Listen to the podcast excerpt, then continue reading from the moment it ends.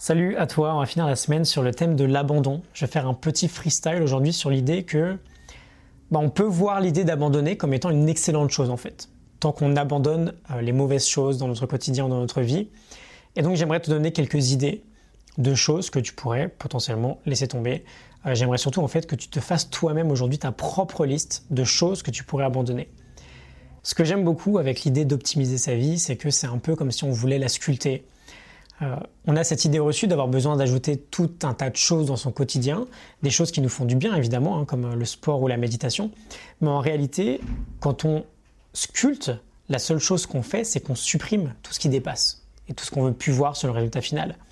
Et l'une des meilleures choses vraiment qu'on peut faire pour optimiser sa vie, c'est simplement faire un inventaire, un inventaire de toutes nos habitudes quotidiennes et voir ce qui ne correspond plus avec la vie que l'on veut vivre on prend ces mauvaises habitudes et on travaille sur le fait de les supprimer de notre quotidien une à une. Le plus simple d'ailleurs étant de les remplacer peut-être par une autre activité qui sera moins mauvaise pour nous.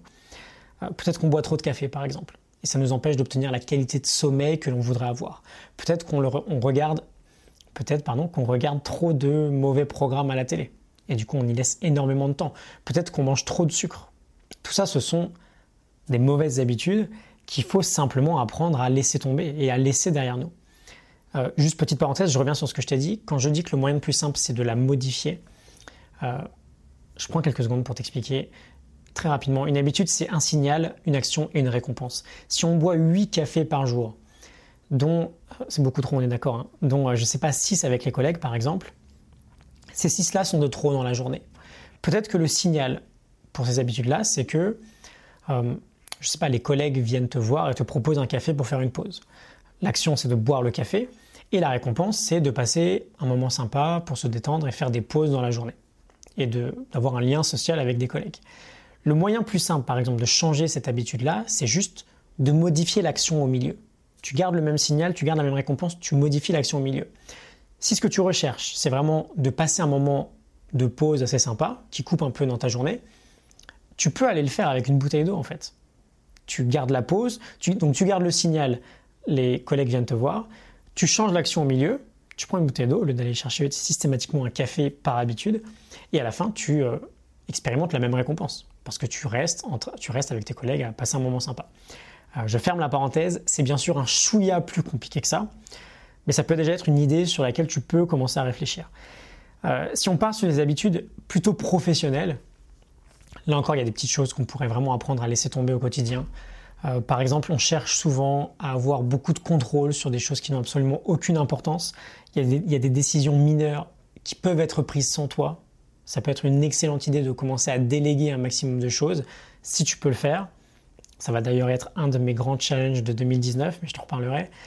Autre exemple, si on va un peu plus loin dans la difficulté, il y a aussi des décisions majeures qui peuvent être prises sans toi. Euh, et le besoin de contrôle, même sur tout ce qui te semble ultra important, peut être assez néfaste. Et euh, dernière chose que je voulais te dire, on accorde aussi dans, dans le milieu professionnel énormément d'importance, beaucoup trop d'importance en fait, à notre image. Euh, c'est vraiment valable encore plus en entreprise. Il faut paraître heureux et successful aux yeux des collègues. Le vrai bonheur, il vient plutôt de l'intérieur. On se fixe trop souvent des objectifs extrinsèques plutôt que des objectifs intrinsèques. Je te laisse revenir sur l'épisode, je crois, numéro 237, si tu veux développer un peu cette notion-là de différents objectifs.